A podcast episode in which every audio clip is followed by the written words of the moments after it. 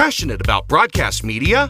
Become a part of Broadcast Plaza, the number one broadcast media server on Discord, to discuss all about it with fellow community members and industry professionals, including your humble narrator.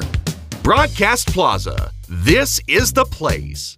Join today by going to the link in this episode's description or by logging on to discord.gg forward slash broadcast plaza. This is a Zachlint original podcast. Today on the Sachairi and Peaches Show. Christmas time is upon us. We're taking a look back at the holiday toons that made us, from Rudolph the Red-Nosed Reindeer to Bluey's Veranda Santa, and talking about our personal experiences with those Christmas specials along the way. And Food Network's annual holiday tradition returns as the Holiday Baking Championship is underway. Emma's going to talk about their fascination with the program and what to expect during its current season. All this week, December 5th, 2023. Connecting from Orlando and Baltimore. It's all about animation, autism, and everything else. This is the Sachairi and Peaches Show with Adrian Mata and Emma Settles. Welcome to the Sachairi and Peaches Show, folks. I'm Adrian Mata. And I'm Emma Settles. And I heard the uh, craft fair uh, went uh, very well uh, for you uh, a few days. I think either like probably like a day or so ago, Emma. Is that correct? Yeah, it was this uh it was this past Saturday and it went pretty well. I mean, you know, I was kind of the most um understated table, I guess, at the at the craft fair. Uh, like literally everyone else had tents because it was a you know rainy and foggy day, but you know me broke ex college kid don't have one. I don't have one, so and I had the smallest table too. Um, so it's kind of out, I felt out of place, but at the same token, though, I was pretty much sandwiched between a lot of really nice people, a lot of really nice vendors, um, who gave me a lot of selling tips for the future, as well as even bought a few pieces from me in general. Um, I believe I made enough to just either just make back or you know made slightly under my initial fifty dollar vendor fee but at the, at the same token, though, it was still a great learning experience, and I had a pretty good time.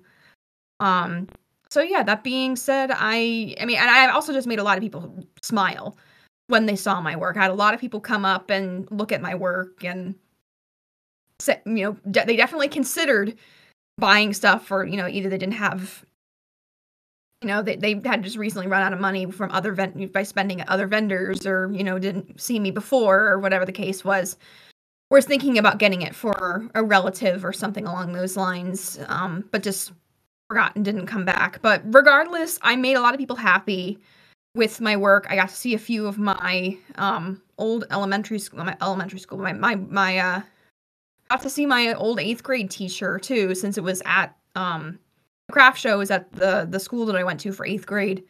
So that being said, that was really great getting to see her again and getting to see just a lot of really nice people um, who liked my work. So, if anything, you know, this is a great learning experience. And I think I, I did talk to a few people about the possibility of commissions as well. So, for all I know, I could be getting my inbox flooded with a whole bunch of a uh, whole bunch of people asking for, "Hey, can you do this for me?"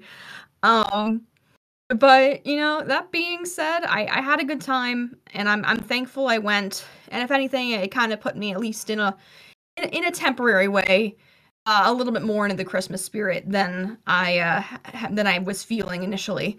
Um, but yeah, that was the craft fair update. And if anything else, I also have uh, I'm starting to post some of the wares that didn't sell on my Etsy. So come check me out on there at Local Peaches Studios.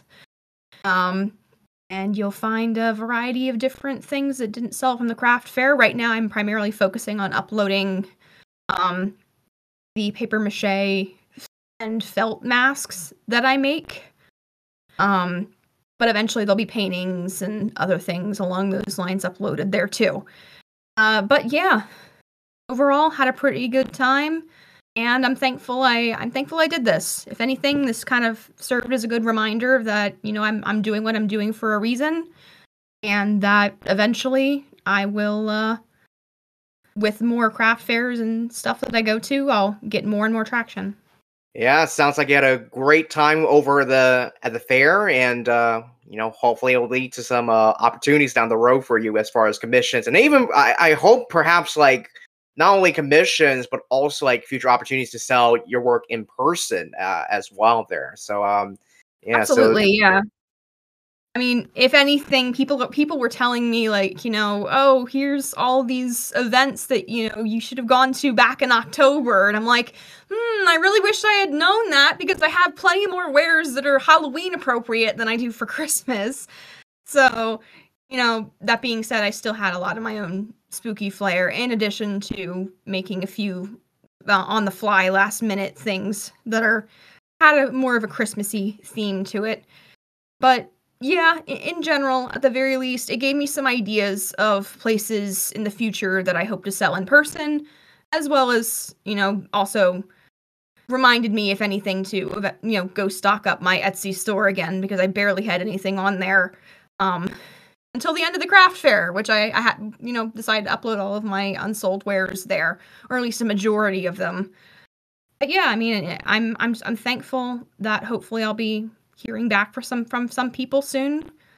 And uh and if anything too, it was also a great networking opportunity because I met a lot of interesting people who run creative businesses locally. Um, and they don't necessarily do what I do completely, but at the same token though, they're still they they're still in the arts field or the craft kind of field. So and and they've been selling obviously for a much longer time than I have.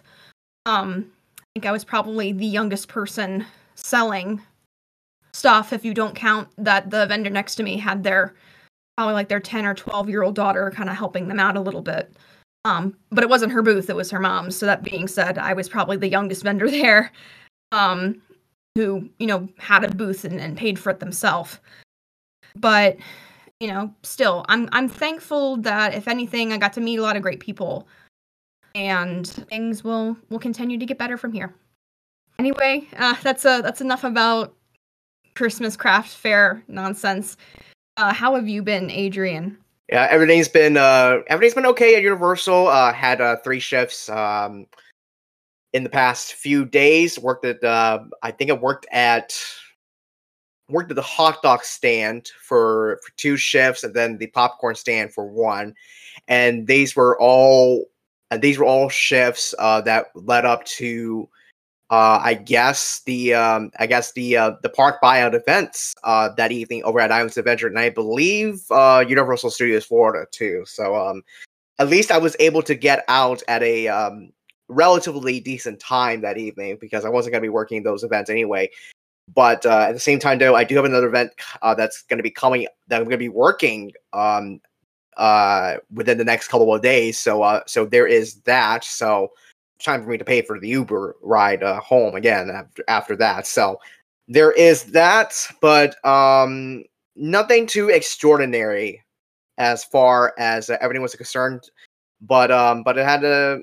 Uh, but I did chat with a couple guests throughout the day, and uh, you know, as I was getting them their, you know, their their food and drinks and such. So, yeah, nice smooth week with um i guess i guess not i guess nothing is better than uh i guess n- having no news is probably good news so to speak so yeah pretty much a smooth shift and well smooth smooth shifts anyway and then um uh today before we started uh, well uh, the day on uh, the day that uh that we are recording this uh earlier uh, i just got home from um from shopping today. Um, I got some. I got a new pair of pants and a new pair of shorts and uh, some Bob Ross magnets that I'll probably stick onto my IKEA um, cabinet there. Um, the metal, I think the steel, probably not steel, probably like steel or at least metal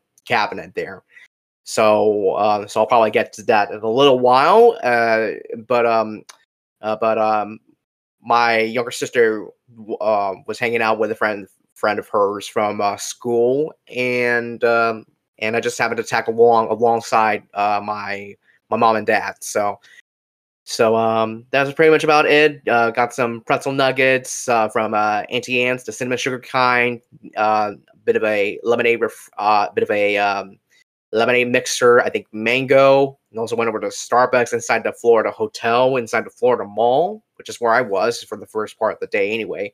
And then of course I was uh, over. I was trying to get my lunch from Charlie's Philly Steaks, and of course um, they were slammed with a bunch of orders and they were short staffed.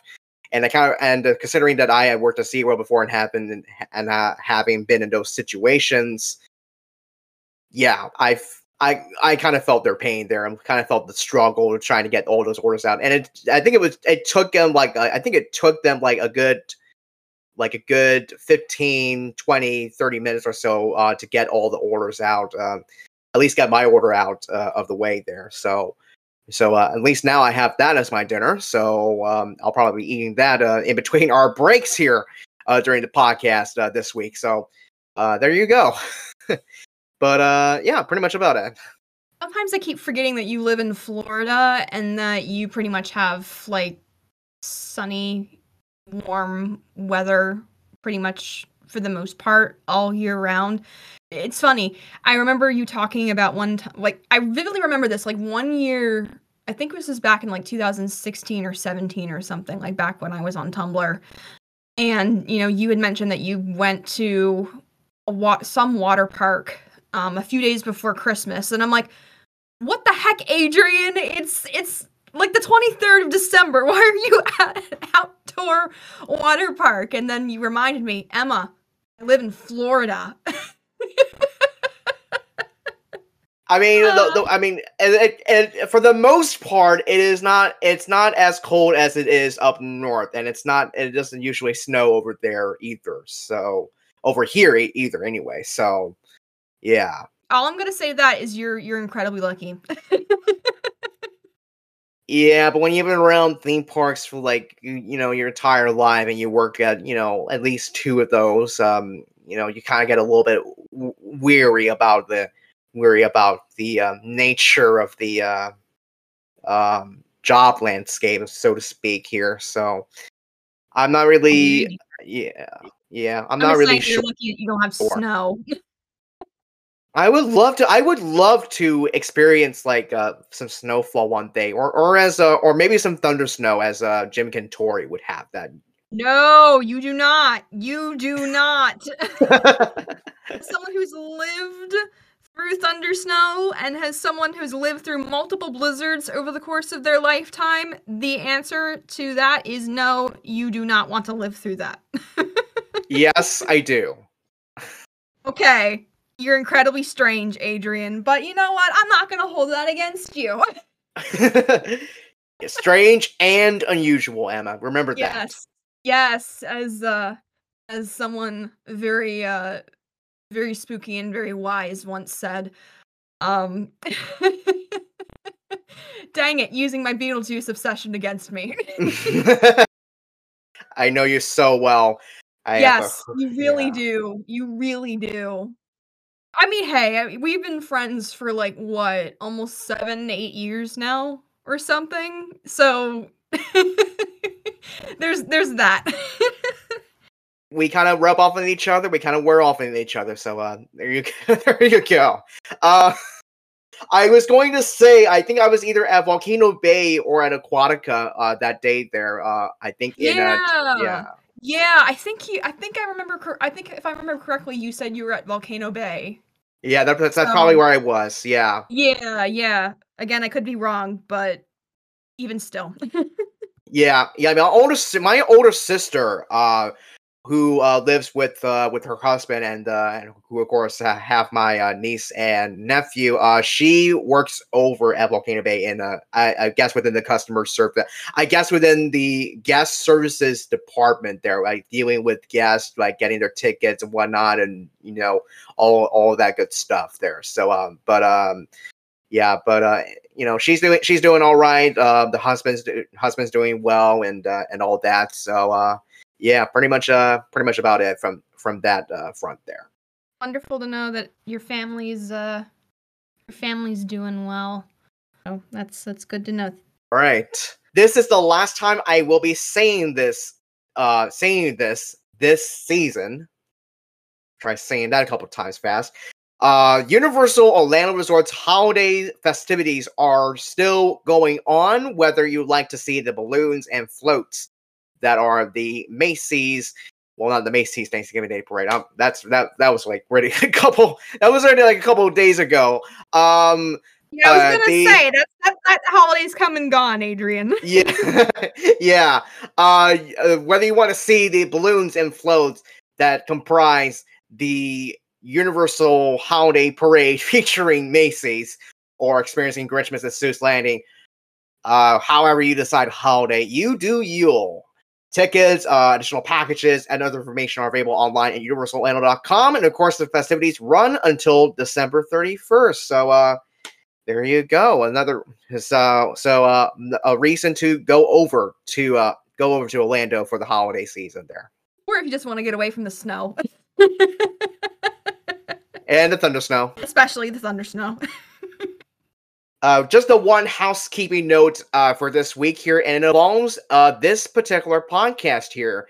Starting with season 2B in January, we are going to be having a little bit of a change of sorts, I think, with uh with the way we are going to be presenting this podcast here. Uh, and one of the reasons that uh originally the mission, I think one of the things that I wanted to do with this podcast was to also provide you know the latest in what was going on uh, within the animation in well, not only the animation industry but also the wider entertainment industry in general there. So uh, um uh, obviously i um i made light of the fact that uh that i'm currently the creative director of wtn news run by ed vardy jackson. And so uh starting with season 2b uh in january you're gonna be you're gonna start hearing um these uh Sachairi and peach's animation news breaks um, in between the uh, in between particularly the intro and our main discussion segment uh, during our podcast, and those will of course be powered by the World Telegram News. So, uh, so if anything, uh, this will make this this will make this podcast more of a one-stop shop of sorts. Uh, for uh, for all things related to the animation industry, uh, discussions, and also providing you with a little bit of news uh, going on around there too. So, uh, so I'm looking forward to that. And we also have a few other changes in store as well. And of course, that will be implemented uh, gradually between season 2B and of course uh, season three. So uh, yeah, so uh, looking forward to the looking forward to some of those changes there, especially the uh, animation news break that we will be having from WTN News starting in January. Yeah, that's going to be a pretty welcome addition to the podcast. I mean, I, I initially remember when we were talking about getting this this thing off the ground that you wanted to have a um a news segment basically. And you know, basically we've been kind of using the housekeeping notes which are, you know, initially started out as more of a a podcast info uh segment which is uh kind of what it even still is at least with with this episode in particular but it kind of also uh, evolved into a bit of a news break where we just briefly discuss about things going on in pop culture and in the news. Um so that being said having a formal segment in there so we don't have to cram uh stuff into the housekeeping notes unless we specifically have something to say about a specific topic i think is a, a really great um, opportunity. And i'm looking forward to implementing that once season 2b starts. Speaking of season 2b i suppose um, you know adrian had mentioned we only really have one housekeeping note um, for this this episode before we, we jump right into our main discussion here. But i I guess we technically have two. Uh, um, in general you know since we're, we're we're already talking about season 2b that means basically uh, this episode is going to be our last episode for season 2A. So therefore we are going to be entering our mid-season break. Um, and as Adrian said, we'll be returning with another incredible episode of our uh featuring our our lovely our lovely voices talking to you about all things animation, autism, and everything else um Mhm. starting January. So that being said, um yeah, we're looking forward to continuing this season with you guys. Hope you all stick around. But uh yeah, until then, enjoy our final episode from season 2A. And of course, the final episode of the year for the Sachairi and Peaches show. We're going to be discussing about the holiday toons that made us as uh as we wrap up this uh, first half of the season here. We'll be right back.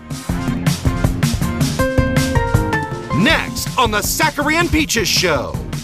It's the most wonderful time of the year to look back on the holiday toons that made us. Adrian and Emma chat about the festive animated specials they grew up watching over the years. From Rudolph the Red-Nosed Reindeer and How the Grinch Stole Christmas to special Christmas episodes of Rocko's Modern Life and Bluey. And later, another Food Network holiday tradition returns Holiday Baking Championship. Emma talks about their fascination with the Baking Reality Competition series and what might be coming up this season on the show. Coming up after the break.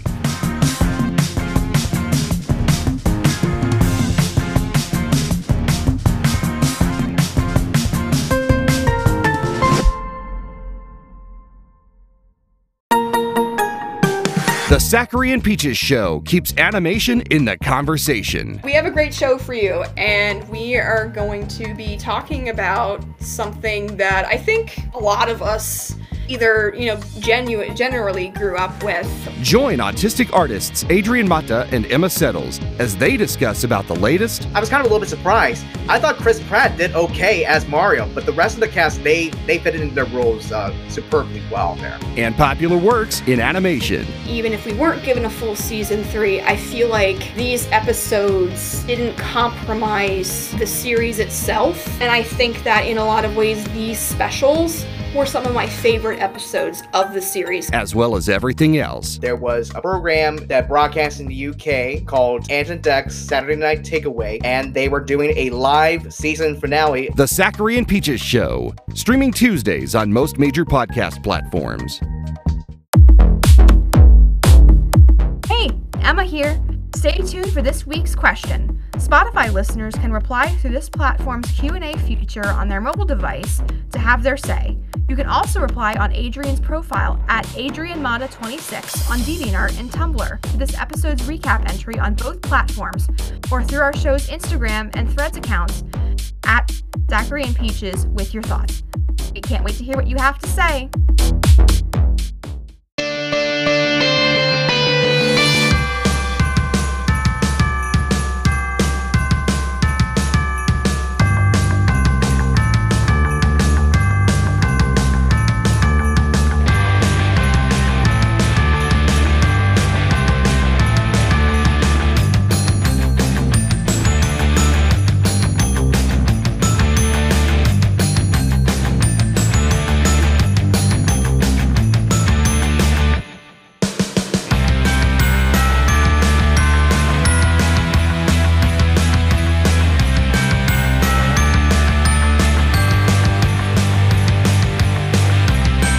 Reminiscing on the holiday toons that made us. It's Season's Greetings from the Sachairi and Peaches Show. Alongside Emma Settles, I'm Adrian Mata. We're back with the Sachairi and Peaches show, and of course, season's greetings to all of you as uh, we celebrate uh, the holidays. Uh, you know, uh, Kwanzaa, Hanukkah, uh, Christmas, especially. Uh, as we look back on the holiday toons that made us, all the animated Christmas specials that uh, that have made an impact on us uh, as we have grown up in our respective hometowns. Isn't that right, Emma? Yeah. Both specials that we've grown up on, as well as stuff that we've grown to love um, as uh, teens and adults as well. So, that being said, I'm very much looking forward to this discussion as we have a pretty wide variety um, of topics to get to. So, uh, that being said, why don't we uh, why don't we get started on our first uh, our first point of discussion? All right. Uh, I'll leave this up to you, Emma. Where do you want to start here? I guess in I guess in that case, um, why don't we start on something that had an impact on us both? Let's talk about uh, a uh, an Octonauts episode. I think that would be a nice. I thought we were going to talk about how the Grinch stole Christmas there. I'm sorry. Uh, Uh, we'll, we'll, end with that. We'll have we'll have Okay. a um, we'll have a, we'll have a nice tie-in of us both at the beginning, and then a nice tie-in to us both right at the end. okay, all right. Well, let's go ahead and do that here. So, of course, uh, Very Vegimal Christmas was the second Christmas special from the original Octonauts series, the OG Octonauts TV series. And uh, this kind of really de- dealt with a, uh, I think, with a, a Christmas party, a a mysterious a blob, and uh, and a rescue line and um basically how the whole thing kind of really turns out you know they have the octonauts had their christmas party and then there's like a i think there's an octolord that goes out um i think Shelton was doing some research or something and then he got swallowed up by the uh, ocean blob thingy there. And then of course the, the rest of the octonauts they eventually get they eventually get uh subsumed by this particular blob which is a really bad way of explaining this plot line here. But the Vegimals are there to uh, save the day thanks to a thanks to volume 17 of the Octonauts training guide that taught them that a rescue line beats a blob every time. Somehow I remember that. But um but it was a bit a bit of a non I guess it was kind of really I guess it was kind of really a non-traditional special of sorts here. I think the first I think the first uh, Christmas special that they had I think it was like um I think it was the first one here. I think it was uh I, either it was the Great Christmas Rescue or something. I'm not sure about the title there, but um but um but this one was more uh, I guess a little more non-traditional of sorts here that, that it kind of we kind of really dealt with the Christmas party there, but eventually, you know, um eventually that led to yeah it just it kind of delved off into its own thing which is it's great i think that's a, a really interesting way to approach a holiday special. Because you know when you think of holiday specials you kind of think you know they they, they all kind of follow regardless of the themes the topic or even the holiday that is celebrated during the episode um whether it's you know christmas or hanukkah or even a winter holiday at all if you think of like halloween episodes they all kind of follow a similar format. You you kind of get the vibe of that holiday pretty much all throughout. This episode i think i think it kind of leaned into the spirit of christmas in a very non-traditional way. And again it, forgive me for kind of like maybe i'm reading too much into this but the reason as to why it's called a very Vegimal Christmas is not only because of the fact that the Vegimals wind up saving the rest of the Octonauts from this blob, um, so to speak, but also the fact that this is also sort of the origin story of the Vegimals as a, a species and how they, you know, how they met the Octonauts, specifically uh, your favorite, Shellington. Um, uh, so, yeah, that being said, Adrian, why don't you give us a quick little. Okay, so basically, this this is actually um this origin story of the Vegimals. It's kind of adapted from one of the uh one of the uh, Octonauts uh story books, like the uh one from one from one of the stories within the Octonauts book series. But it basically goes that uh, Shellington uh, found some mysterious eggs. I think somewhere. Actually, it was attached to the octopod's legs. Now I remember. I remember it now. It was attached to the octopod's legs. It was a bit dangerous to leave them outside as is, so Shellington brought them inside to the octopod and over to his lab to, you know, kind of look after them, maybe do some research on them, and then um, after a couple nights, um, the eggs started to the eggs hatched. Uh, the Vegimals, of course, were born. They were kind of really singing their little tune here and there, and um, yeah, pretty much basically how the Vegimals kind of really came about uh, within, uh, I guess, within the Octonauts universe, so to speak. Um, and of course, they started helping out, you know, um, you know, aboard the octopod and all of that, and um, you know, that's when they became a, an integral part of the Octonauts crew. Yeah. And, you know, even though the Vegimals are kind of like, you know, they're they're kind of like the unsung heroes of the Octonauts crew, especially considering the fact that you know they they primarily help out with just the care and the keeping of the octopod.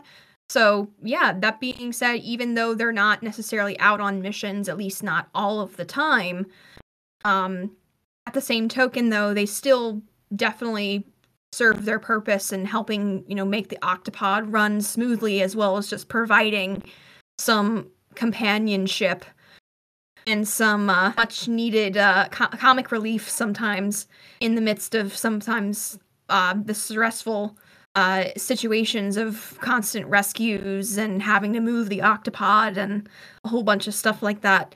But back to the whole discussion that I was sort of leading up to, how this special, and especially, you know, with featuring the Vegimals, highlights Christmas in a very interesting, non-traditional way. And again, this is this might be a little bit of a of a reach here, but at least this is what I see. I mean, Shellington basically talked about raising the Vegimals himself, or at the very least raising them alongside the Octonauts, but he he hatched them. He's basically their their dad. Shellington and Tunip, especially in the original series, kind of had this this specific little bond, specifically with Shellington sort of being able to translate Vegimal language particularly well, as well as the fact that, you know, they just liked hanging around him the most, considering the fact that in in some ways they kind of see him as being their father, which is adorable, downright adorable. But you know, you're you're thinking to yourself, you know, what does this have to do with Christmas? And basically, I have one word for you, and that one word is family. Ultimately, this is a story about a family. I mean, that's just kind of how the Octonauts function in general, though. I mean, if you really want to take it even to more of an umpteenth degree, you know, the entire Octonauts crew, even though they come from different places and are different species of animals, they are all still living together under the same uh, octopus shaped roof.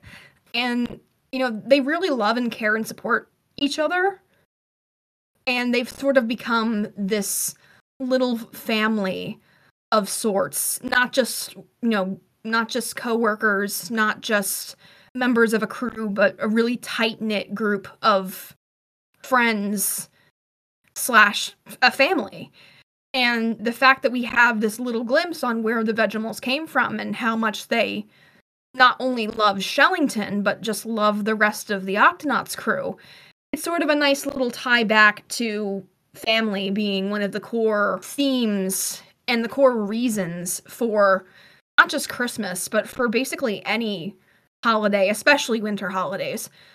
You know, family is pretty much at the core of a majority of the holidays, but especially during the, this holiday season.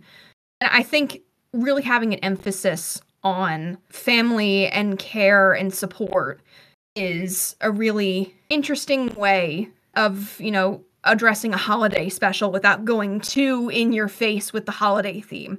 But yeah, I think in general, even though it, it after a while it kind of just feels like a normal Octonauts episode, it kind of just show, goes to show you that, you know, with the right support system and with the love of your family, no matter how little you are, you can do incredible things. Octonauts uh, again has been one of the shows that uh, you and I have kind of really bonded through. I, I guess we got w- kind of really start friendship here as um, as uh, we have um, made mention of a couple times on the on the podcast. But um, this was the this was a special I kind of remember seeing. You know, a little bit. I guess a little bit more often than the first one that it, that they did. But but it was just a it was just an it was just a great Christmas special. Uh, you know, especially considering you know this is a preschool children's program that we are speaking about. But yeah, uh, you know, a nice holiday special, kind of really uh, loosely Christmas related. That only is about family. Exactly. I mean, just again, not not enough can be said about Octonauts. It's just specifically as it relates to you know you and I um, and how we basically started this friendship. And, you know, lo and behold, would have thought it would have led to this. Um, us, you know, sitting down in our respective uh, respective homes, recording a podcast about cartoons together. but yeah, that being said, I feel like Octonauts was, and one of their holiday specials was definitely something that it needed to be discussed during this episode, especially just with how warm and fuzzy the Very Vegetable Christmas is, especially on the excuse me, especially on the theme of just loving people around you and embodying the spirit of the holidays through compassion and care and family. And of course, uh, you know, when we're talking about family here, um, you know, you know, one of the most famous families in um, in all of children's television is, of course, um, you know, the Heeler family, and of course, uh, we're talking, and uh, we're kind of really dealing with uh, Blue here. So, um, uh, Veranda, uh, Verandah Santa kind of really gives a little bit of a glimpse into how, I guess, uh, I guess, um, a, a bit of a certain subsection, I guess, uh, how certain Australians uh, celebrate Christmas, especially uh, down under, like in the southern hemisphere there. So, um, since uh, since this was one of your favorite uh, favorite specials, uh, favorite Christmas specials here, uh, what's this episode about, Emma? Well, Bluey actually has two Christmas specials, and Verandah Santa is the first of the two. I would actually um, like throw you a little bit of a curveball here and try to very quickly discuss both, especially since the second season episode, uh, which is called Christmas Swim, actually I feel like delves into a little bit more of uh, what an Aussie Christmas uh, is like, at least um, amongst the heelers. Um, but that being said, we definitely said we're going to be discussing Verandah Santa, and it's a great episode anyway, so I will go ahead and discuss it first. Um, so as I said before, Verandah Santa is the first of the two Bluey Christmas specials. Uh, I believe it came out the end of season one. Um, so I believe it was released in like 2019 or something in in Australia, um, or late 2018, something along those lines, and then uh, probably around the end of 2020 here in the states. But um, Verandah Santa follows the Heeler family as well as a little bit of the extended family, specifically um, Muffin and Socks, as well as uh, their mother and father, Stripe and Trixie, uh, coming over to the main heeler family's house for Christmas. And it's Christmas Eve, and the girls are super excited, and they've decided to make up a new Christmas themed game because they were wondering, you know, how how does Santa come in and deliver the presents because we don't have a chimney. And uh I think it was Bingo suggests maybe he uses the veranda, which is the the little deck they have outside of their mother and father's uh, window. That being said, they decide to play a game called Verandah Santa with Dad, the the lovable bandit heeler, and he basically uh, they were playing this game, and unfortunately, during this game, something happens and Bluey and Bluey gets basically that what happens is Bluey gets bit by Socks by accident. Um and Socks is like a basically a 1-year-old at this time. So she uh, she's obviously a baby so she doesn't really know any better, but Bluey re- Bluey really takes that to heart especially as she's very much in the mindset of, you know, if you're a naughty kid, you don't get presents on Christmas. Don't be mean, or else, you know, you're not going to get presents. So, you know, eh, once it's Bluey's turn to play as Santa, she refuses to deliver a gift to Socks. And when Socks realizes that she doesn't have a gift, Bluey kind of makes this remark where basically she says what I said initially, you know, oh, I guess Santa doesn't deliver presents to children who bite people. And Socks obviously is hearted and she runs out of the house and sits underneath the the light up reindeer and kind of just keeps to herself. But eventually this kind of leads to her mother and her father having a discussion with her about, you know, being on the nice list, quote unquote, and getting presents, you know, that doesn't really have anything to do with why it's important to be nice to people in general, as well as overall the, the spirit of Christmas and the spirit of, of family. And that being said, Bluey eventually sees for herself that she hurt Socks' feelings and that she really shouldn't have done that because you know, basically, who cares if I get presents or not? Especially since my, my parents kind of hinted at the fact that regardless, I am getting presents. Um, but even in, you know, regardless, they don't matter. What really matters is just general kindness and compassion to people in your life as well, especially to those in your family. So, you know, that eventually leads to Bluey and Socks making up and then playing more games, and then everyone has a, a happy and, and nice Christmas Eve together. Um, and also involves uh, a very um, a very outnumbered pillow fight between the bandit and the rest of the heeler family right at the end of the episode which is just very which is just a lot of fun to watch. But yeah as as i kind of went through the plot of that whole episode here but again basically just the whole topic of that episode is you know getting rewards and getting presents and you know all of that is nice but it's not the reason as to why you should be kind to people because what's more important is maintaining relationships, maintaining friendships, you know, maintaining a healthy family life. You know, gifts are nice, but what's more important, especially during holidays, is family.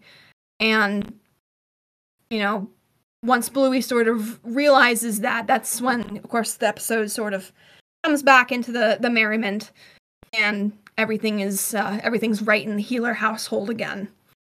Uh, and that episode is is really lovely, especially since it takes place. The majority of it takes place at actually all of it takes place during uh, the evening hours, so you get a lot of nice lighting and especially with with inside with the way the the heeler Christmas tree is is lit and when the house is kind of all dim and it's only being illuminated by Christmas lights and just ah that it, it's it's it's pretty to look at in show and it's it's also just making me think of my own Christmas tree which I literally just set up today.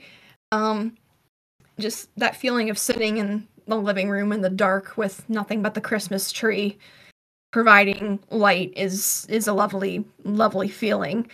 Um, but i'm getting distracted. Um, the next episode that i like to talk about is um, christmas swim and as i said at the initial beginning of this segment this episode really sort of delves into what aussie christmas at least what for the heelers is like. Um basically we come in right at the end of uh, everyone opening up their gifts and then eventually the entire family comes out and has this big pool party together um and i believe they're at stripe's house uh, this year for christmas so yeah uh and during all of that all of the uh, all of the christmas outdoor fun uh, since Christmas happens in the summer uh, down under. um, so that being said, you know everyone's out there having a good time. Meanwhile, Bluey is basically her. She's basically being tasked with trying to keep her new doll safe, and uh, his name is Bartleby, and basically what's been going on is Bartleby has been kind of subjected to a lot of the family's crazy antics. Um, he fell in the pool a couple of times. Um, I believe his uh, I, I, I believe Bluey's grandmother. Well, she she kept messing up his name, um, but also uh, part partially broke his arm, and just a whole bunch of wacky shenanigans happened. Um, and Bluey basically feels, you know, upset that her family's, you know, playing a bit too rough with her new toy. But then uh, she gets this this basically this FaceTime call from her aunt. Well, now aunt. Uh, at least it's it's kind of been implied that you know she and Rad are are either married or engaged or just dating.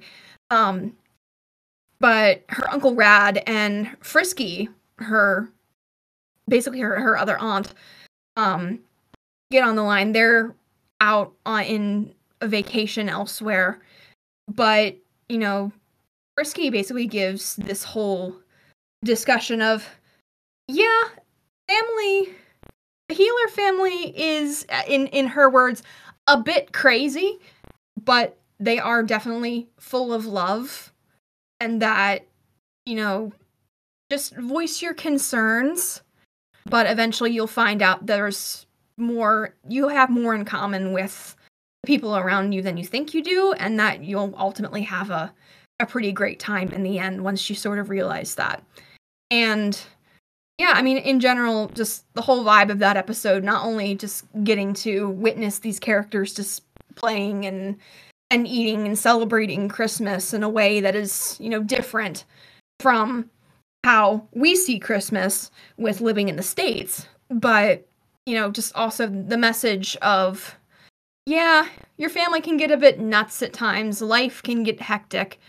But at the same token though if you know if your family is as full of love as the heelers is, then, you know, yeah, you ultimately, all you can do is sort of, you know, give that love back to them in return.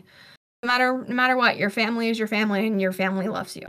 So, yeah, that that episode is always a ton of fun, and I'm just I'm looking forward to finally giving it another watch through uh, once we're a little bit closer to uh, to Christmas and as long as like you know you know you know love being like at the core of like everything you know with regards to everything that you do with your family whether it's your your family by blood or you know your chosen family i mean that's all that really that's all that really matters here. So um from from from an Aussie fan so from uh so I'm pretty much in like a, a diverse crew of uh Octonauts to an Aussie family, and now to a story that kind of really embraces um, differences as much as um, as much as uh, as much as uh, Elemental did. I guess with that movie, we talked about it last week on the podcast here. A bit of a classic uh, Christmas special from uh, I believe back in the '60s or so. Um, it's it has aired uh, per, uh, perennially, like on an annual basis on the CBS television network, and it is Rudolph the Red-Nosed Reindeer. And basically, the story is I'll probably tell from a more abridged standpoint here, but but Rudolph is uh, kind of really trying out. I think he kind of goes through the motions of you know the reindeer games, trying out you know to be like you know one of Santa's reindeer, I suppose. And of course, it comes out that you know he's got he's got a bright, shiny, light up red nose, and uh, and he kind of gets ridiculed for it, and uh, so and so eventually he kind of really, I guess uh, he kind of really starts to um to run away, and also um also converging with that storyline. Uh, there's there's also an elf um by the name of Hermie who um who doesn't want to make uh Christmas toys. He ra- he would ra- much rather be a dentist, and so he kind of really he's kind of really not you know that enthused with making toys for Santa to give out to the children um, throughout uh, throughout Christmas time. I, I guess uh, on Christmas Eve, and of course they'll open. I guess the children will open them up on Christmas Day anyway. But um, but of course uh, he kind of really um, I think after I think after an accident or I think after an accident in the toy workshop, that's when you know he decides to you know I guess you know kind of retreat from from them and you know he and Rudolph meet each other. Um, and then of course they're then chased by this this abominable snow monster. And of course, um, they end up getting res. I guess they ended up getting rescued by this um, uh, by this uh, this fellow named Yukon. And this, I, I guess, this scene was probably cut from the original version that I remember seeing at SeaWorld. Um, uh, throughout the years. But um, but but there's also this particular scene there where Rudolph and, and Hermie they they go to this land of um, misfit toys that you know, you know they were kind of really you know excluded. You know, particularly because uh because of the um, certain anomalies that they have. I think one of the I think one of those toys was like a train with square wheels there. So I think I think that I think that was that. So at one point they do see that, and you know, kind of really embrace their own and that's where they, I guess you can kind of see how their their differences can somehow be embraced to that extent. And then, of course, uh, I think after that, you know, Rudolph's all grown up, and you know, and uh, and there's like this. Um, I think there's a snowstorm. I think um, Clarice is like captured by the abominable snow snow monster, and then uh, Rudolph tries to stand up to this uh, this fella, and of course it gets knocked down in the process. But uh, but I got but eventually, but eventually, um, you know, Yukon Hermie are able to, uh, I guess, subdue subdue the abominable snow monster, and it turns out, you know, he's got he has he kind of really has a bit of a loose, a bit of a tooth that's kind of really aggravating. I guess it's kind of really causing him pain. So so there's that, and then um after that, um the uh, the snow monster and the Yukon they jump over the I guess they jump over the edge there. I think uh, uh probably off a icy cliff or something. That that's when uh, uh Rudolph and Hermie they return home, and then uh you know it's and, and of course you know the storm the snowstorm's still going on. And so uh, Santa tells the elves and every and all the reindeer that unfortunately he can't deliver the presents on Christmas Eve, and so Christmas was going to be canceled. But uh, but that wasn't until Santa discovers, you know, Rudolph's bright, shiny red nose, and he sort and then he comes to realize, hey, this uh, this this guy here, he might he might he might as well save Christmas after all, and he might as well help you know guide him and the other reindeers to uh to help deliver presents to the children on Christmas Eve. So uh and so everybody starts celebrating. I guess everybody starts to realize that. Everybody else starts to realize that too. And, you know, they start to uh, celebrate, you know, Rudolph, you know, being the hero of uh, that particular Christmas, uh, particular Christmas Eve, so to speak. So, yeah, there is that. Yeah. I mean, even though I we definitely had this as being more of like, you know, something for you to elaborate upon, Adrian, but just in general, as a kid, I grew up with Rudolph too, and I absolutely loved him.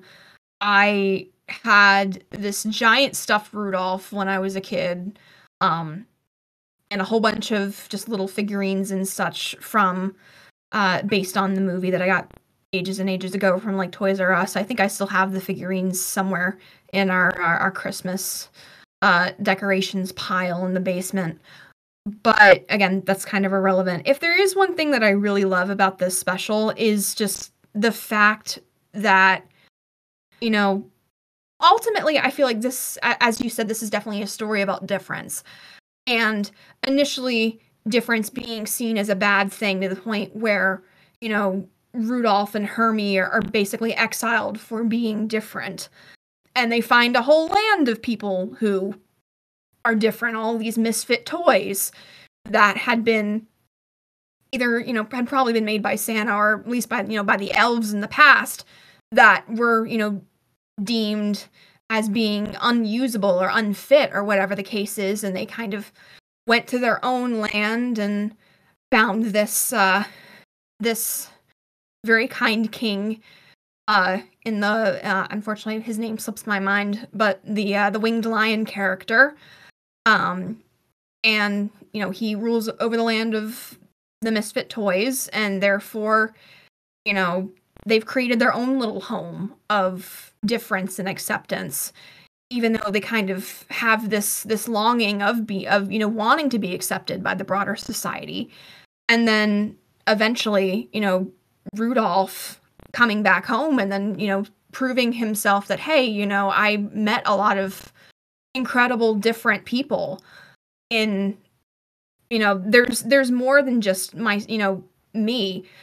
I am a part of a whole pack of misfits and you know we're us whether you like it or not. And eventually everyone else finally decides to come to their senses and realizes that you know Rudolph and Hermie are good to have around considering the fact that you know Rudolph was able to help Santa pull his sleigh because of the fog and the snowstorm that had come during Christmas Eve, as well as the fact that Hermie ultimately uh, fixed up Bumble's bad attitude by removing all of his rotten teeth. So, if anything, this is this kind of is the the quintessential story about realizing that you know difference is a good thing.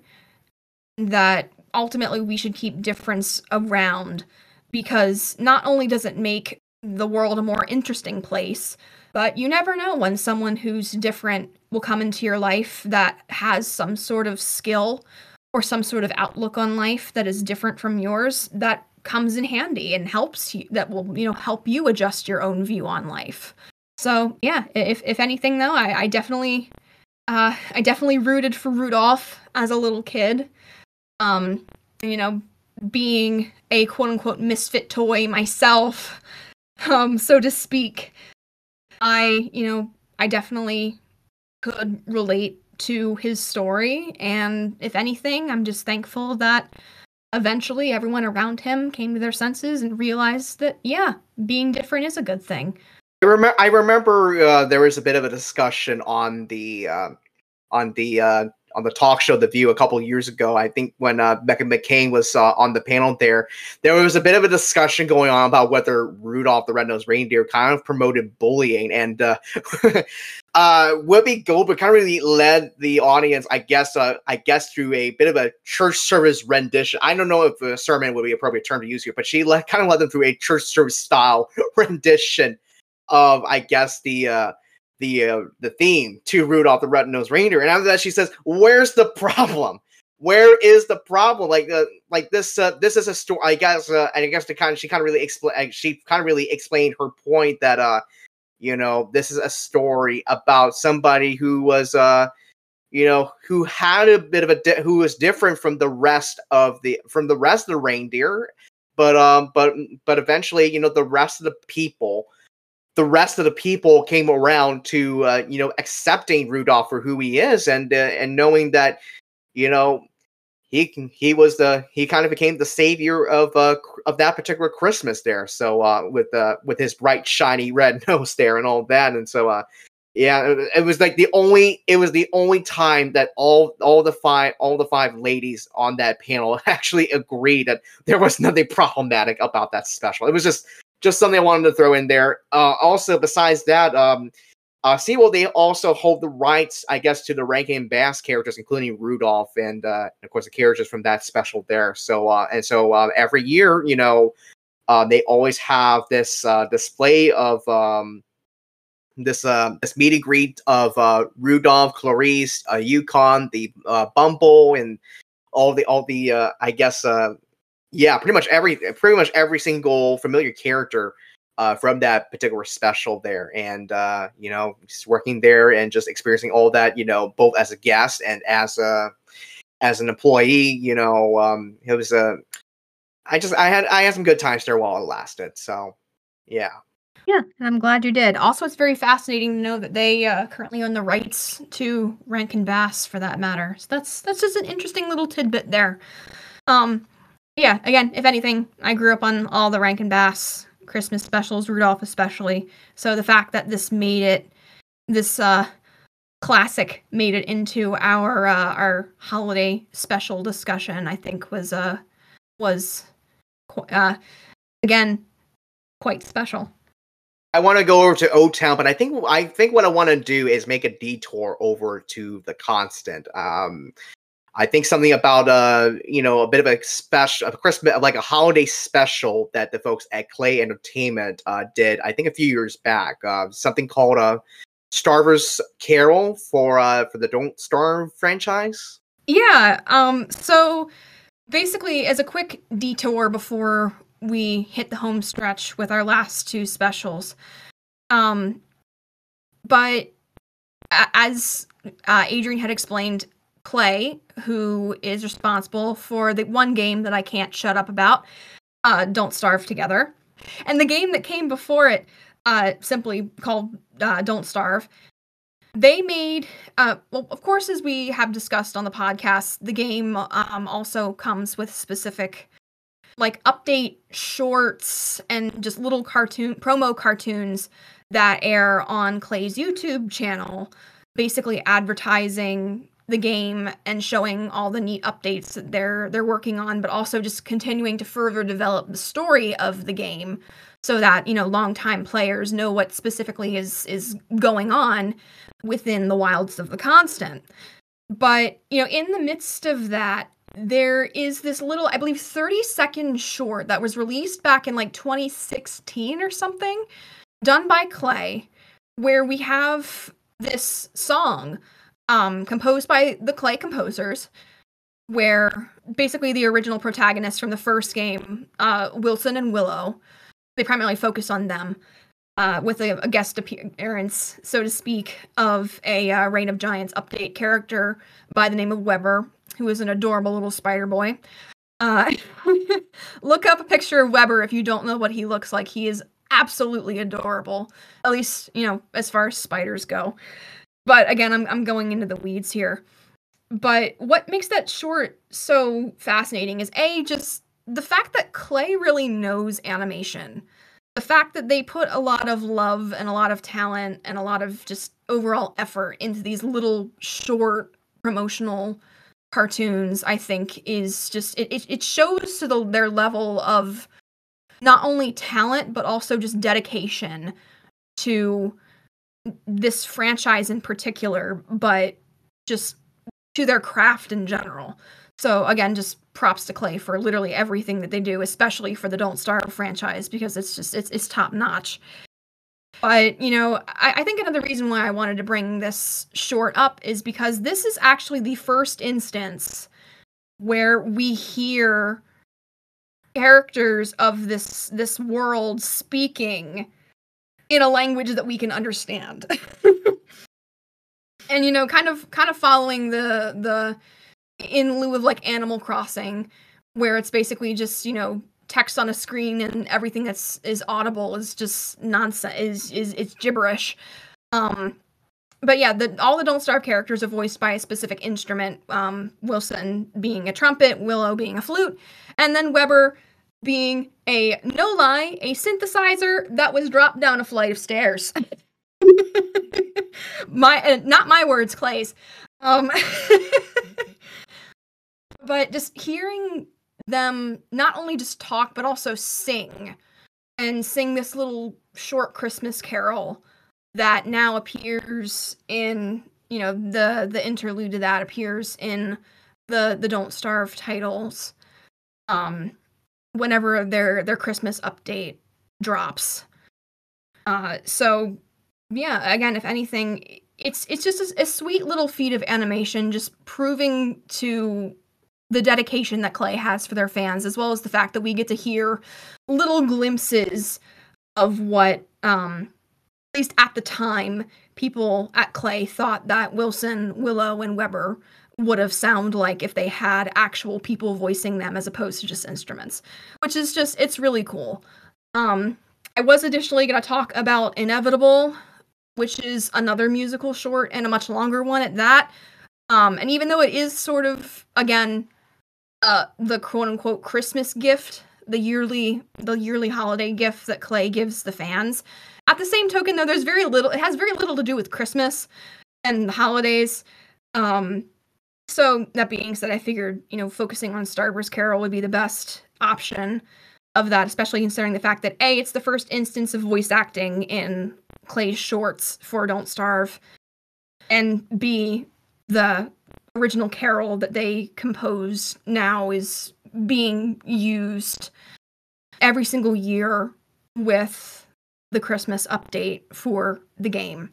So yeah, again, just I'm, happy that Klei does nice little things like this for its fans, and I'm very excited to see what they uh, what they they give us for the holidays, whether it's a cartoon, an update, or hopefully both. Who knows?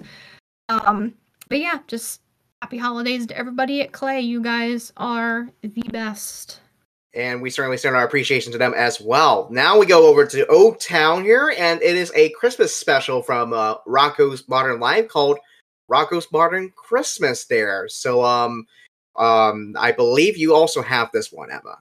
Yes, um, and I think before we get into specifics about the plot, but Rocko's Modern Christmas I think it, it kind of feels. I think, at least to me, it sort of sums up almost perfectly what it's like to be a young adult and to be on your own and to be kind of far away from the people you love. Um, I mean, at the very least, your your family, you know, during the holidays. Basically, the plot goes as follows: is you know, Rocko's just trying to have as best of a Christmas as he possibly can, but he's a little bit homesick for his family down under. It doesn't even really feel much like Christmas. It's kind of just been cloudy and gray and gross. Um, all in O Town. And you know, it, it also re- was revealed that, you know, it hadn't snowed in O Town for years. And as Rocko is kind of going through the motions of sort of accepting the fact that, you know, he could very well be alone for the holidays, his buddies Heifer and Filbert show up and sort of decide to have a little holiday get together. And eventually, uh, word kind of gets out that Rocko is hosting a massive Christmas party, and pretty much the entire uh, entire city of O Town um, decides to come. So Rocko eventually, you know, goes through all the preparations in trying to plan for all of these guests to be in his house celebrating Christmas with him, as opposed to just a a small little get together with his two best friends and his uh, and uh, and Filbert's wife. um, the the B plot of the story, which kind of you know leads into what what happens over the course of you know how the episode resolves itself, but on right on Christmas Eve, the vacant house across from Rocko's. Uh, a family of elves decides to move in, and they are, of course, they're they're elves. They're they're super full of, of the Christmas spirit, even though the the head elf Mitch is a bit is a bit snarky, but he still loves his Christmas. So there you go. And as Rocko comes comes over to visit and get some advice from them, Rocko's grouchy next door neighbor Ed Bighead decides to spread rumors about the elves that they carry some sort of nasty disease that you don't want to get and you know don't come to the party because these disease deranged elves are going to be there. And it's going to be so full of you know christmas cheer that's going to be coming out of your eyeballs and everyone got you know super freaked out about that. So that being said rocko is eventually sort of left with this giant party. His house basically planned for a giant party but absolutely no one shows up with the exception of this one little lone elf who sort of shows up at midnight and gets Rocko to read him Twas the Night Before Christmas as sort of a means of not only lifting his spirits but also lifting Rocko's spirits because his his homesickness is starting to kind of get to him again. And you know, the Christmas party he had planned had, you know, gone to as a complete bust and that everything was just not really looking up for him. They'll they'd try their hardest to have a good Christmas, but that being said, it just it didn't feel like the holidays and things just didn't feel right. And eventually, you know, this one little lone elf uses all of his love and of Rocko and all of his love of Christmas to make it snow in O Town. And the rest of the party guests, you know, show up the following morning and apologize to Rocko and to the elves for the mess that they had caused. And Rocko has his Christmas party on Christmas. And then everyone has a wonderful, happy holiday together. So, yeah, I mean, I guess the one thing I can definitely, you know, have been saying about this special is that, you know, just the nature of Rocko as a show itself, you know, I think the older you get, the more you can kind of relate to Rocko as a protagonist and relate to a lot of what he feels because, you know, there there is the one thing about the holidays that I could say that is definitely very negative is the fact that, you know, there's so much pressure on everything being you know, being perfect and being magical and trying to maintain that sense of you know what you, how amazing christmases were when you were a kid and and all of that kind of stuff. But you know now that you're an adult that magic slowly but surely kind of starts to die a little bit especially as you kind of you know are are more immersed in with reality and that all of your holiday plans can pretty much go up in smoke in you know the blink of an eye whether it's uh your small little get together turning into a massive party or your massive party turning out to be a complete bust because no one shows up. So you know that being said i think this episode in, in true rocko fashion at least partially explores a little bit of, you know, coping with the fact that the holidays might not always be as what we had hoped to be. You know, sometimes it's not going to be a very cheery holiday due to this, the circumstances of everything. But regardless of the circumstances, you can find a way to make something work and that and again in true Rocko fashion, he was able to even in the midst of being at his lowest point within that episode find it in his heart to make room for a little bit of Christmas cheer even though he wasn't at home with his family and his party had you know gone to complete ruin. But yeah, I mean again that whole special I think it's funny this this special is something that i've started watching every christmas at like seven eight o'clock at night right before i'm about to go to bed on christmas night you know i i put on that special and i i watch it. It's become a little tradition of mine. And you know that being said i i i think as always i applaud Rocko for exploring, you know, the unglamorous side of holidays as a young adult, but at the same token, though, having a sort of. But also, you know, having it end on a traditional quote unquote cheesy holiday special note, but also in a very hopeful and really sweet note as well, for that matter because again if anything if you know if rocko will teach us anything is that you know modern life as a young adult is uh is very hard but at the same token though eventually one of these one of these days you're you're gonna win and you're and things are gonna work out for you. I think it was kind of really you know i think you said it best your modern life is hard as an adult but but of course you'll always find a way to win and especially since um especially since what I went through last, I guess last year, and I think um, you know being jobless, and then you know eventually getting a seasonal position at Universal Orlando, and uh, you know finally getting you know finally trying to make something work at least for the time being, and then you know eventually that kind of really led me to. Uh, that kind of led me down the road to uh you know start working with them again like full time here. So I think this I think that I think that kind of really speaks to uh I to that particular message there that you know despite whatever despite everything that um despite everything you know that you're going through i think as an adult you know there's still there's still going to be a way there's still going to be ways you can you know make somebody's day especially especially during the um especially during the holiday season too and you know just trying to uh spread some love some cheer some joy all the positive vibes that are, are that are most commonly associated with uh, Christmas time here. So um, yeah, um, yeah, sounded like a really good special, and uh, with a with a with a with an equally um, heartwarming message to go along with a uh, with a particular storyline that only uh, Rocko's Modern Life uh, could only uh, pull off. Yeah, absolutely.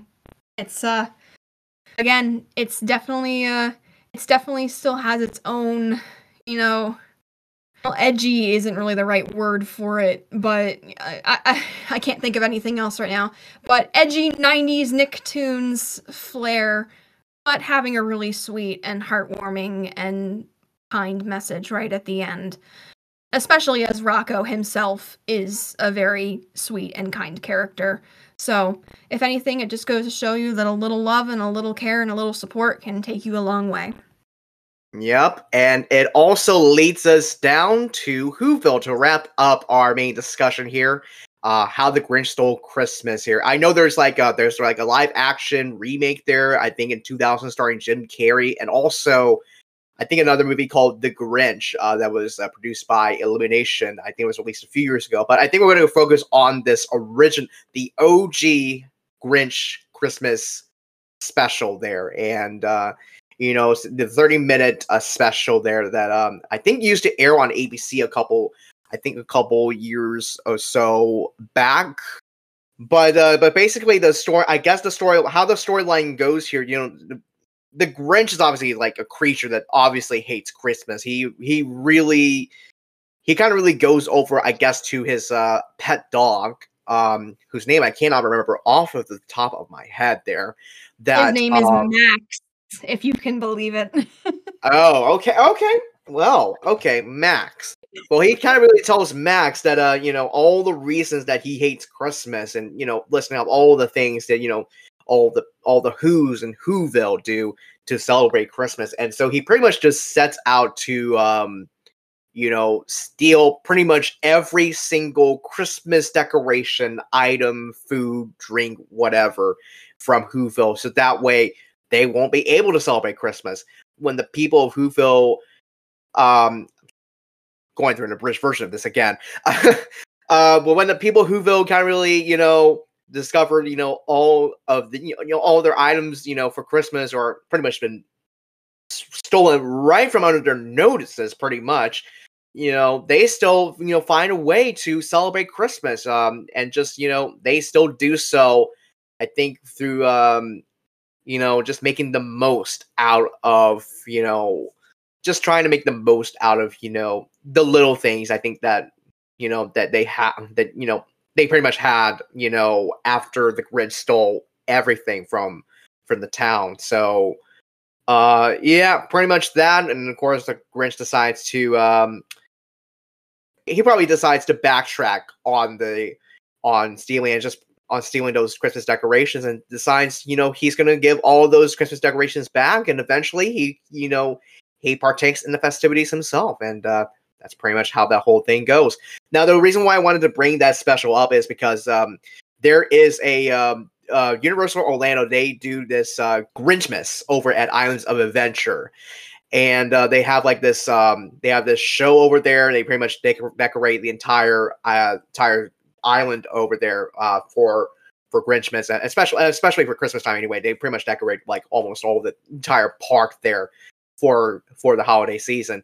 But um but they do have this thing over there with uh I think with this Grinchmas stage show and also this uh this character breakfast with the Grinch and a couple other characters I think from the Doctor from the world of Dr. Seuss. So uh, that's why I kind of wanted to bring that up there. But uh, you know, you know, the Grinch, of course, having made appearances, I think you know at the parks and all that, especially during especially during Christmas time there, and uh, you know, seeing this is my first time, you know, being at Universal as a team member.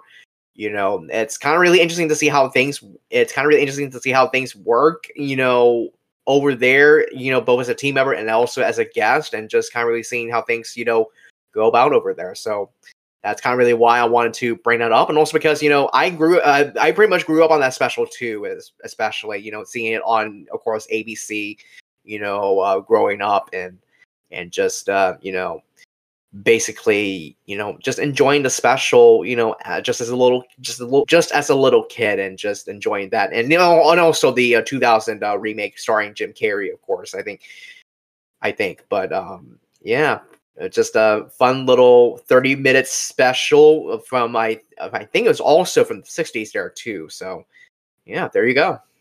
Animated by the incredible Chuck Jones with his incredible signature style. Um but yeah, I, I'm I'm glad you also brought this special up too, considering the fact that I also grew up on um on classic Grinch um, especially since you know it was it was probably my mom's favorite holiday special when she was when she was young, um, and when she was uh, my mom actually used to be a um a preschool teacher. And back when she taught preschool she would have this little plush grinch that she would take in um with her with you know every christmas with with the classmates and he was always a big hit and and all of that lovely stuff. I think she still has that grinch too which is is also quite a lovely thing to think about. Um can't put him up in a while but at the very least it's it's nice to know that he's there.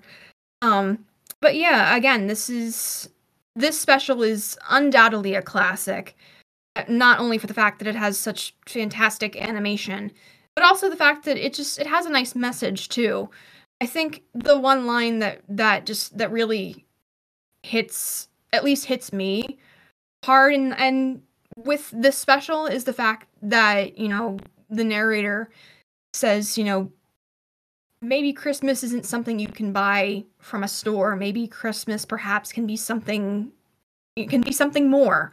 You know it, it's because it's not the I, I think it's easy to forget even especially today that christmas and the holidays in general is not about the contest of who you know buys or makes or whatever the biggest or best presents or who can out decorate your neighbor or whatever the case is.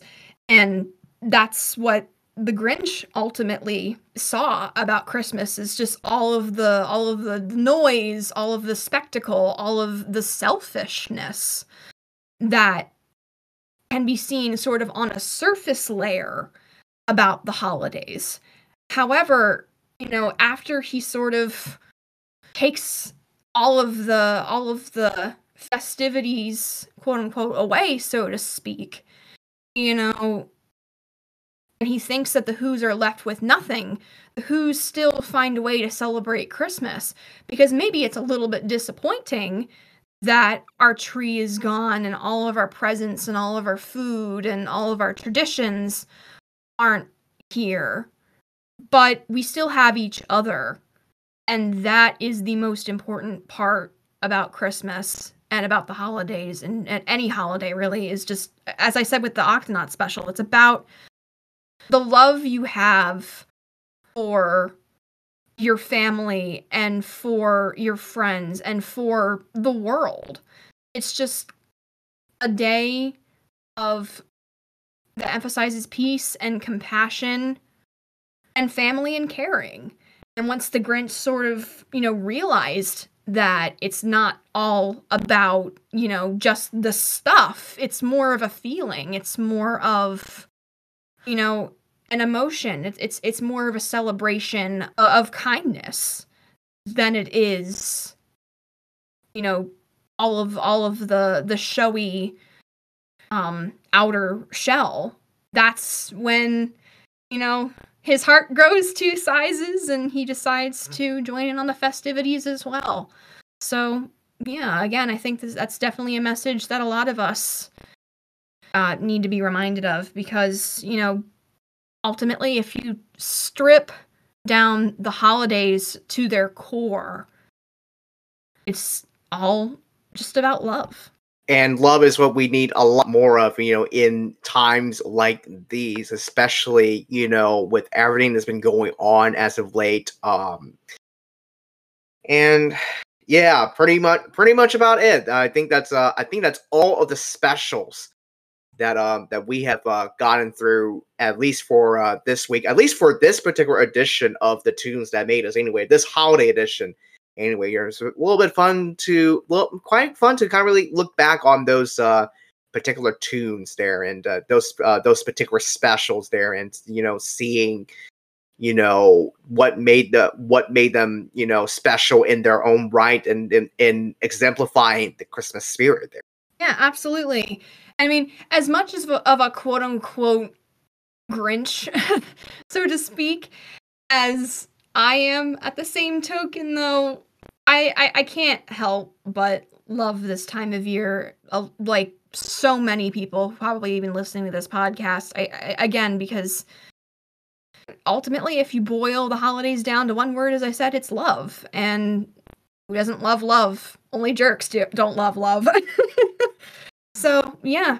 Anyway, um, I'm just incredibly thankful that we were able to spend this uh, this lovely time chatting about all of our favorite holiday episodes, specials, whatever you want to call it. And uh, I hope we get to do this again next year. I'm looking forward to it. Absolutely. Uh, I mean, neglected to mention the some of the streaming services that some of these specials are on. Octonauts, uh, Very Vegimal for Christmas, is on Netflix. The two Bluey Christmas episodes are on, excuse me, they're on Disney Plus. Uh, Rocko's Modern Christmas is on Paramount Plus.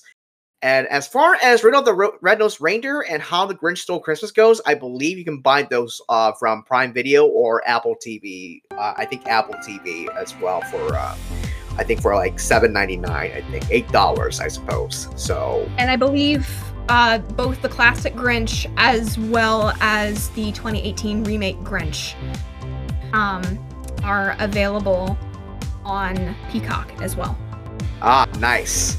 So I'm, i will have to check. I'll have to check that uh, special out uh, at some point during the season there. So uh, anyway, uh, that's pretty much it for our main discussion here. We'll be back with more of the Sachairi Peaches Show in just a moment.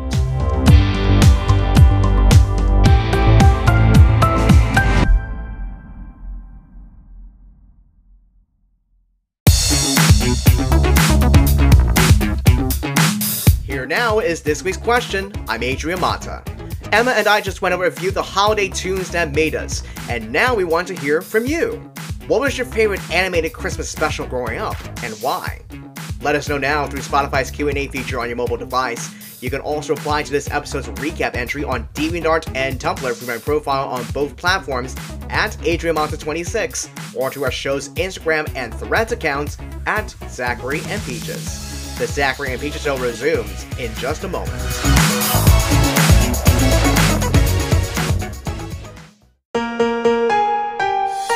Neurodivergent, in depth, unique.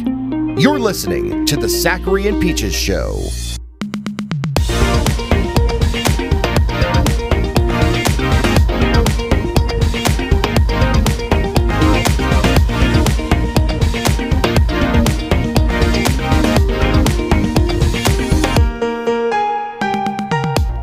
Before Emma and I move on to something completely different this week, I thought it would be nice to look back on the historic year that was 2023. There were some firsts, some successes, and some struggles throughout this year in the animation and entertainment industries, and I've tried my best to document here in this asterisk segment. This year was a cruel one for the viewers, writers, actors, and producers in studios, as the Writers Guild of America and the Actors Union SAG-AFTRA went on their respective strikes against the AMPTP over the lack of residuals from streaming services and the usage of artificial intelligence in multimedia production. The Directors Guild of America did agree to a separate deal with the studios, keeping them at bay as far as benefits and other stipulations go. Nonetheless, many great films were released around 2023, especially over the course of the summer. World will remember this day. Greta Gerwig's Barbie the Movie, starring Margot Robbie and Ryan Gosling, and Christopher Nolan's Oppenheimer, starring Cillian Murphy, were released on the same weekend, July 21st, creating a once-in-a-lifetime phenomenon known as Barbenheimer. Both movies came out of the box office to great success, critically and financially, with Barbie becoming the first billion-dollar movie to be directed by a woman. Closer,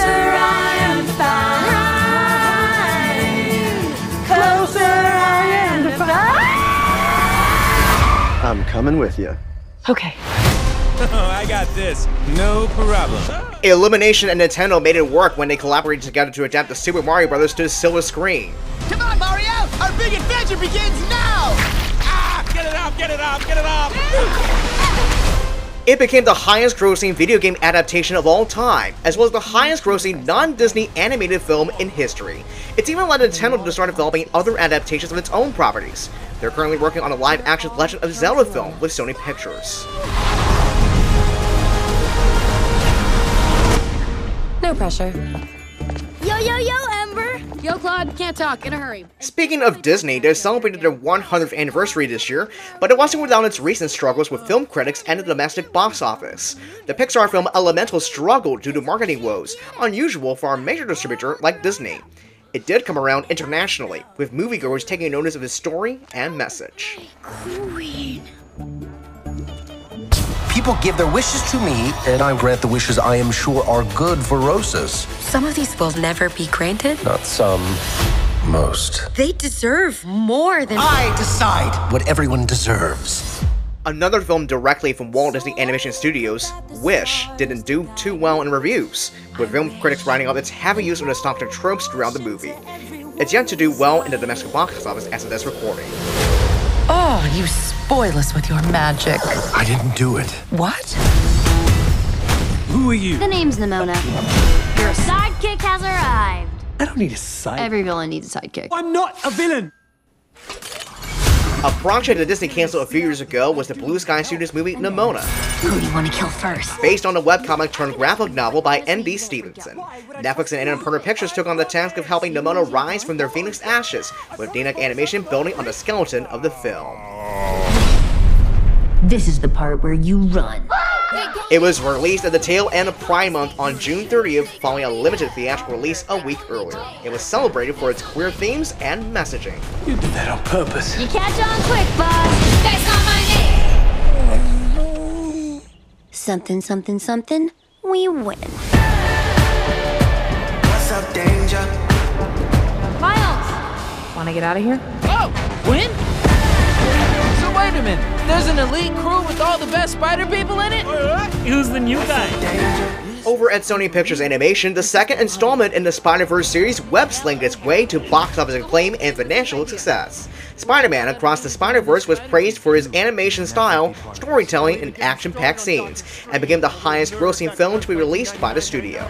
The storyline is expected to continue beyond the Spider-Verse, and there's also a Spider-Woman film in development. Miles! You have a baby? I have a baby. I'll take it from here. On the television side, Dana Terrace's Creation, that was the Owl House, ended its run on Disney Channel in April after two seasons and three specials that comprised its short third season. Uh,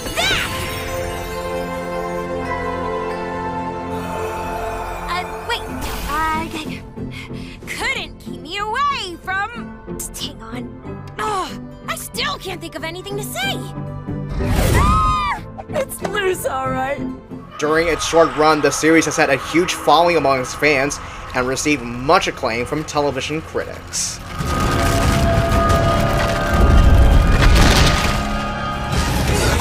Now we need a performance from you, Torpedo Boy. It was a good year for independent animation. The Lackadaisy short film, produced by Iron Circus Animation and based on the comic series by Tracy J. Butler about two rival gangs of anthropomorphic feline prohibition era smugglers, was released to acclaim from fans and critics, with over 12 million views so far on YouTube. It serves as a precursor to the upcoming web series of the same name, due to start releasing next year.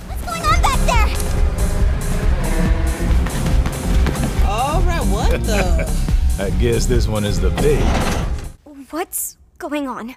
I, I put on some weird headset and now I'm here. Who are you people? Why can't I take it off? Where am I? Let's just try to calm down.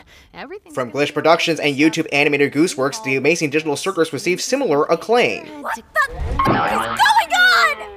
What? No, no, no, my dear. We can't have any of that foul language around here. The amazing digital circus is a place to be enjoyed by all ages. This time for its humor and its own unique 3D animation style. Its pilot has received over 166 million views so far, also on YouTube, and even surpassed the viewing figures of the Hazbin Hotel pilot from VivziePop. Oh my god. With so many great releases throughout this year, it only sets up some high expectations for 2024's movies and shows to deliver on more quality storytelling. Films slated for release next year include Sonic the Hedgehog 3, The Garfield movie, Saving Bikini Bottom, the Sandy Cheeks movie, and Inside Out 2, among others. As for myself, I'm very much looking forward to what's ahead for animation and general entertainment on screens big and small, and covering it here on the Sachairi and Peaches Show. Emma's got something completely different after the break, and it's a holiday television tradition making its return this year. but it involves competitive baking, all loosely wrapped up in the spirit of Christmas. We'll be back right after this.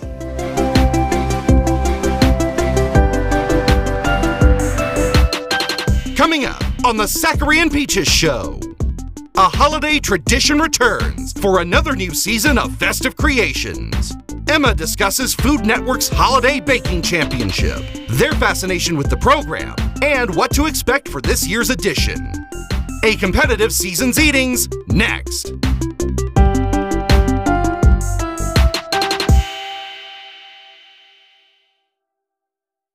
It's the must listen interview of the season. It was a lot to take in for sure. Jim Stanton of Studio 31 Media Archive sat down with me, Adrian Mata, to discuss about the troubles his YouTube channel has faced recently.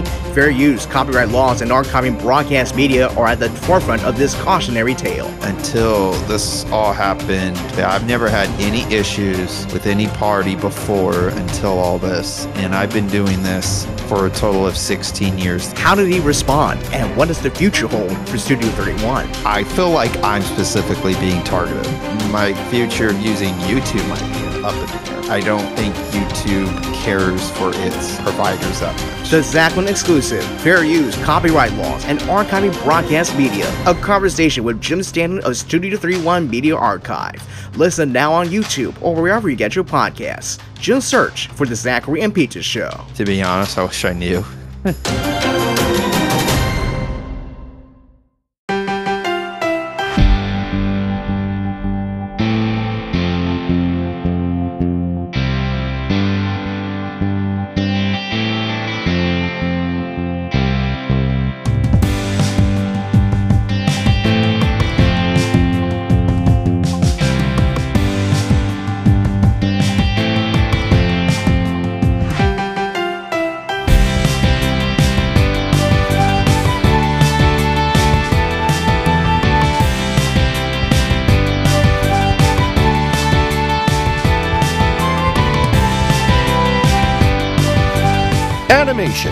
autism, and now everything else. The Sachairi and Peaches Show continues. We're back with more of the Sachairi and Peaches Show, and the holiday festivities continue here on the program. Well, oh, on not on the program. Uh, the holiday festivities continue on the podcast here as we uh, get into another Food Network annual tradition. Emma, it's called a Holiday Baking Championship, and I know you you're into the baking baking competition show. Well, actually, like in general, I guess in general, like cooking competition shows like a lot. So, what is it? What is it about your about this program that you're fascinated about? And you know, okay, are, are you able to fill fill the listeners in on what's going on this season? A, a little bit. I mean, I'm obviously I'm I, I definitely follow more of the more of the Halloween uh, baking uh, situation, specifically, you know, with ha- with Halloween Baking Championship and Halloween Wars, and you know, all all the pumpkin carving shows and and whatnot. You know, surprise, surprise. But at the same token, though, as you you said, I do in- very much enjoy holiday related cooking competitions. So I also like tuning into Holiday Wars as well. And what I've primarily been doing is I've been mostly, at least this year, have mostly been watching their gingerbread spin-off of Holiday Wars. Um, I can't, uh, but basically, you know, with Holiday Baking Championship, as I said, follows the same format as the Halloween one does. Basically, you have these teams of um of bakers. Usually, it's um at least this season from what I what I've been seeing has been a baker and a baking assistant. Usually it's just, you know, one person competing up against a whole group of people. Um but basically, you know, every week they're given sort of these these challenges to do that reflect a holiday theme where you have to use specific ingredients and make a specific type of dessert, but you also have to fo- make certain you follow the specific theme. Um, I've been, at least this season, I seem to be following more of their gingerbread spinoff, as I said before, uh, a bit more closely than the um, initial uh, Holiday Baking Championship at the very least. I have been watching Holiday Wars from the beginning, um, which is again another program. But um, at the very least, I was actually watching an episode relatively recently. Um, I think even before we started recording tonight, I was I was getting a little bit caught up with uh, with Holiday Baking Championships Gingerbread Showdown. But the two challenges that I had watched um are basically you have to build these these displays out of gingerbread, surprise, surprise. Um I believe the rules always were it had to be a specific length and height. It had to be 90% edible and it also had to be I believe 70 to 80% gingerbread. So yeah, that being said, just the the level of talent and artistry that that these people possess blows my absolute mind. Um I mean that's also coming from a from an artist, but you know, I've I've only made a gingerbread house once and it was a total failure. so, you know, the fact that there's people out there who are able to make these incredible holiday themed displays um usually one of the themes that shows up every year is creating sort of a holiday memory, recreating holiday memory in the form of a gingerbread display. And um, the one that I just, you know, just just finished watching had these displays with like moving parts and certain things inside of like edible snow globes and really super ridiculously tall buildings with gorgeous isomalt glass and just just all of that wonderful amazing things that I could probably never do for the life of me. But, you know, again, if anything, it's just another fun little tradition that I have with my mom just watching this every week um until Christmas obviously. And uh it, it just it, it's funny this year my mom and i have my mom's been looking at me and it's been like hey you know maybe uh if not this year you know maybe next year we can try to build a gingerbread house again and i'm like i hope we'll be able to do that some in the future i would love to but just don't go expecting the level of quality that uh that comes from 10 hours worth of work from a professional artist who uh who the only thing that they do is live, breathe, and eat gingerbread. but, you know, again, I digress. This is a great tradition that I've had ever since I was pretty young, at the very least, uh, a, a preteen, early teen. And I'm just immensely thankful that I'm given that opportunity to sort of binge these shows with uh, with mom again, especially since uh, whenever we miss a week, we don't have to worry about it because uh, all we have to do is is uh, go on Max and uh, and hit the the previous episode and get caught up after after 45 minutes of uh, watching people scramble to build amazing gingerbread displays. you know i've seen the i've seen the show i think a couple of times i think over the years but um but you know as you know kind of glad to see you you know you've been enjoying that show uh, as well and uh i'm looking forward to seeing how the rest of the competition is going to be um uh i guess shaking and baking out um during this season there. And uh you know um well you know who made the best baker win. And uh, yeah pretty much about it. So uh holiday baking championship airing on food network and available to stream on max.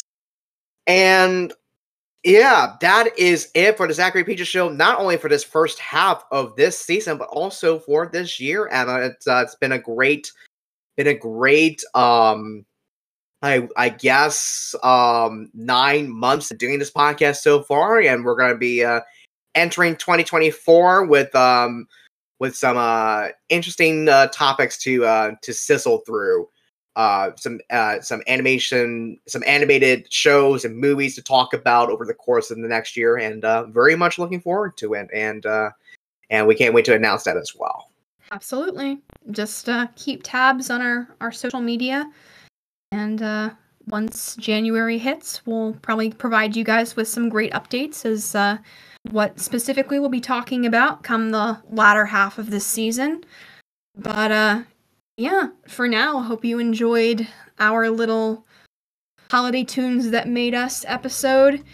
And uh, anyway, uh, happy holidays to everyone listening.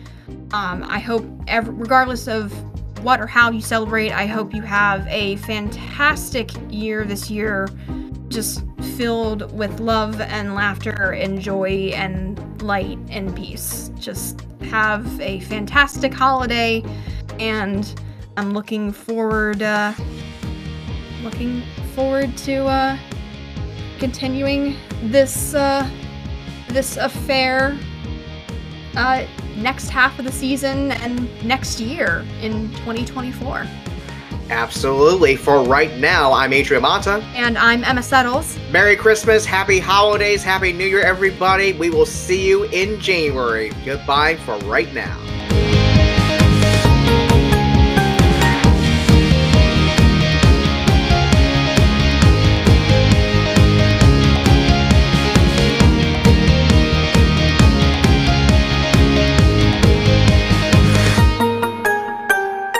This is Jared Harris speaking for the Sachairi and Peaches Show. Produced, edited, and co hosted by Adrian Mata, and co hosted with Emma Settles. The Sachairi and Peaches Show is a Sackland original podcast.